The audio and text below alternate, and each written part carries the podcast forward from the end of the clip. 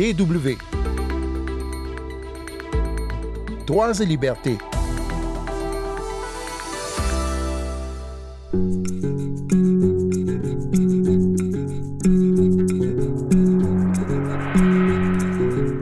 Et la semaine prochaine, je vous propose un entretien en deux volets avec Yao Akbetse. Il est l'expert indépendant des Nations Unies sur la situation des droits de l'homme en République centrafricaine. Sa mission consiste à évaluer les droits humains et le droit humanitaire international dans le pays, et puis à formuler des recommandations au Conseil des droits de l'homme de l'ONU pour accompagner la justice transitionnelle en Centrafrique. Sandrine Blanchard au micro. Bonjour tout le monde.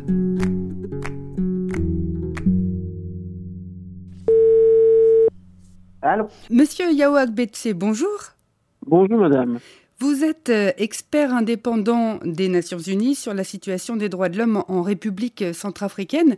Vous avez effectué votre euh, dernière euh, mission en RCA au mois de février dernier, suite à quoi vous avez publié un, un rapport de, de mission d'évaluation qui commence par des développements positifs. Alors, est-ce que vous pouvez nous, nous parler de quelques points positifs que vous avez notés en Centrafrique? Le contexte reste difficile, mais on peut quand même noter des évolutions. Il y a notamment le, le fait que euh, en février, donc le 14 février, il y a eu la signature du plan intégré pour la sécurisation des élections, étant donné que les élections locales sont programmées pour juillet et octobre 2023. Il est nécessaire de commencer d'ores et déjà à, mettre en place un dispositif de sécurisation. Et c'est un plan, pardon, c'est un plan auquel va participer également la MINUSCA, la mission de l'ONU en, République centrafricaine. Bien évidemment, la MINUSCA fait partie des partenaires essentiels dans la, euh, le développement de ce plan, mais également dans sa mise en œuvre.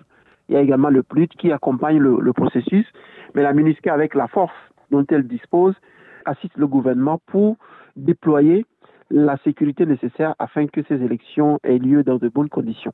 Vous évoquez un autre point positif qui est l'arrestation d'un chef de, groupe armé dans la préfecture de la Haute-Coteau Exactement. Donc c'était à Samouadja, 300 euh, km au nord de Bria. Il y a eu l'arrestation donc de M. Hussein Damboucha, qui est un responsable local du Front populaire pour la renaissance de la Centrafrique, donc FPRC.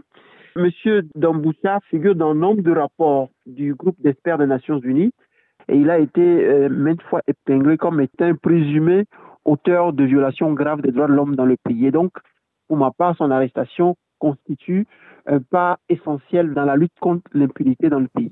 Peut-être aussi dans la même direction, il y a eu la première euh, décision rendue par la Cour spéciale euh, pénale spéciale de, de Bangui, c'était en octobre dernier. Exactement, c'était le 31 octobre. La Cour pénale spéciale a rendu sa toute première décision. Et donc, euh, ça marque en fait un point, euh, une étape essentielle dans la, la lutte contre l'impunité, étant entendu que euh, la CPS, donc la Cour pénale spéciale, est un instrument clé pour lutter contre l'impunité et faire en sorte que les drames successifs que le pays a vécu depuis des années, des décennies, ne se répètent encore. Et alors, vous appelez de, vos voeux un renforcement de l'appui à la transition, au processus transitionnel en Centrafrique. Qu'est-ce que ça veut dire exactement? C'est essentiellement pour renforcer les capacités financières de l'État, notamment lorsqu'il s'agit du programme de DDRR. La démobilisation exige d'abord en amont la formation des forces de sécurité et de défense et des FACA, parce que aussitôt après la démobilisation, des groupes armés dans une zone donnée, il va falloir déployer des forces de sécurité et de défense formées. Malheureusement, euh, ça ne se passe pas toujours ainsi. Il y a un vide qui est laissé, et étant donné que vide, il y a progressivement une sorte de bourgeonnement des groupes armés dans la même zone.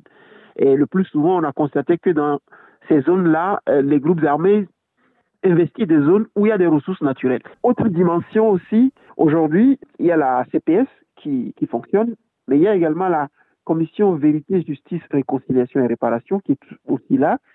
Malheureusement, lorsque ces deux juridictions auront à rendre des décisions, on n'a pas malheureusement un fonds de réparation destiné aux victimes. On a déjà ce fonds au niveau de la Cour pénale internationale pour l'indemnisation, la, la réparation des victimes.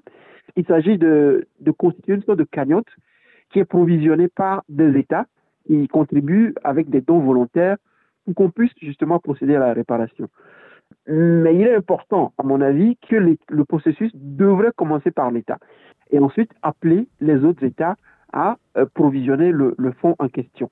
Et alors l'appui budgétaire à destination de l'État centrafricain, ça peut venir aussi euh, de partenaires internationaux comme euh, le Fonds monétaire international, la Banque mondiale? Oui, tout à fait. Il y a trois partenaires financiers très importants que sont la Banque mondiale, le, Fonds monétaire international et l'Union européenne. Mais malheureusement, depuis plus de deux ans, les trois partenaires techniques et financiers ont suspendu leur appui budgétaire. Je peux comprendre parce qu'ils évoquent notamment la question de transparence comme euh, étant le, fondement de leur décision de sanction. Mais pour moi, euh, cette décision pénalise davantage les, populations qui euh, ont grand besoin des services sociaux de base actuellement. L'État n'est pas en mesure d'apporter des réponses idoines. C'est pour ça que j'interviens encore et, j'appelle les trois bailleurs à faire en sorte que des solutions soient trouvées. Mais c'est un petit peu un, serpent qui se mord la queue parce que euh, ne pas aider, vous le dites, l'État centrafricain, ça revient à, le priver de ressources dont il aurait besoin pour améliorer le système, pour euh, euh, financer son plan d'action humanitaire, pour faire davantage pour la population. Et en même temps, du point de vue des, partenaires, un État qui n'est pas capable de donner les garanties nécessaires de transparence, de, démocratie, que l'argent qui sera donné ira réellement aux bénéficiaires, euh, c'est un État qui, prête le flanc à, la sanction. Tout à fait. Depuis, depuis 10 ans, donc depuis 2013, la communauté internationale s'est mobilisée au chevet de la RCA. Et c'est parce que l'État euh, a été affaibli par le conflit. Aujourd'hui, euh, dix ans après, on ne peut pas dire que l'État a recouvert toutes ses capacités. D'ailleurs, on constate que euh, la restauration de l'autorité de l'État sur l'ensemble du territoire constitue toujours un défi à relever. Et donc, quelle que soit la situation, priver aujourd'hui le pays de ressources nécessaires devant lui permettre de pouvoir euh, mettre en œuvre les programmes de la justice transitionnelle ne me semble pas euh, aller dans une bonne direction.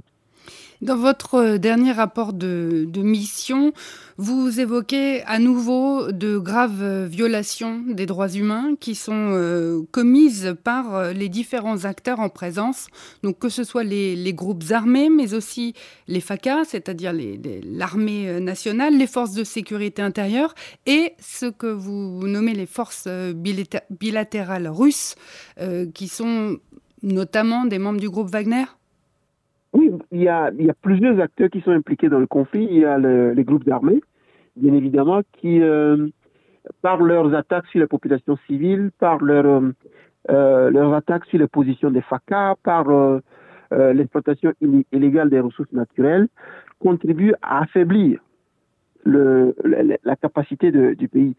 Et surtout, le fait de, euh, d'infliger des actes de torture, des, traitements cruels, inhumains et dégradants à la population, de priver les populations civiles de, de liberté, de les arrêter de manière arbitraire, ne sont pas de nature, justement, ce sont des, actes qui sont répréhensibles et, et, que je dénonce dans mon rapport. Bien évidemment, il y a aussi les, les FACA. Et par rapport aux FACA, ça me, euh, donc les forces armées centrafricaines, c'est quelque chose qui, qui, qui, qui m'attriste au plus haut point parce que ce sont des forces qui sont déployées pour la protection de la population.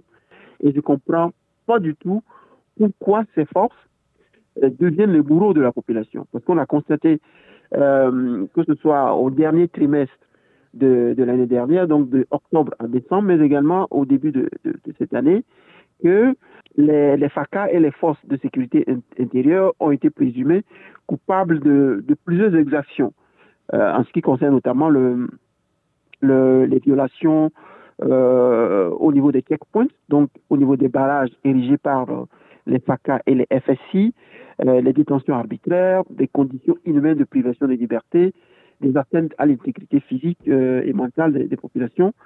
Et il y a des témoignages concordants par rapport au fait que un certain nombre de communautés, notamment les communautés foulani et musulmanes, subissent des, des, traitements discriminatoires parce que parfois ces communautés sont assimilées ou euh, sont considérés comme soutenant les groupes armés.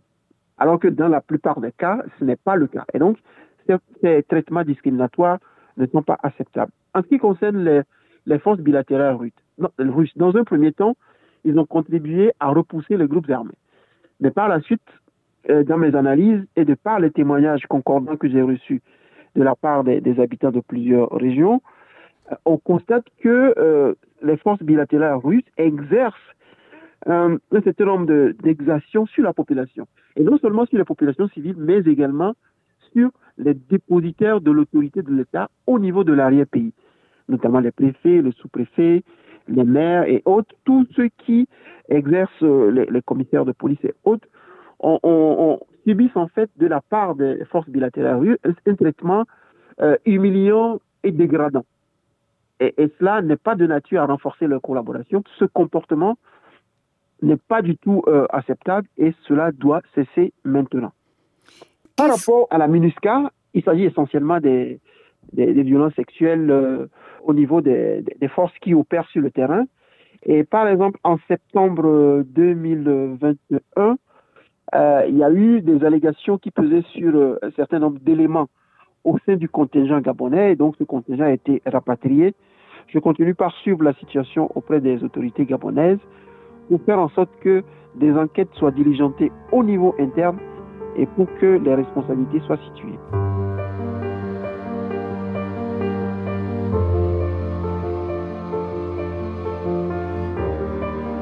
C'est la fin de ce magazine. Merci à Yao Agbetse, qui est l'expert indépendant des Nations Unies sur la situation des droits de l'homme en République centrafricaine. Nous le retrouverons la semaine prochaine pour le second volet de notre entretien, un peu plus personnel, vous le verrez, dans lequel il nous expliquera notamment son parcours d'avocat défenseur des droits de l'homme au Togo jusqu'à l'ONU. Rendez-vous la semaine prochaine donc, et d'ici là, ne lâchez rien.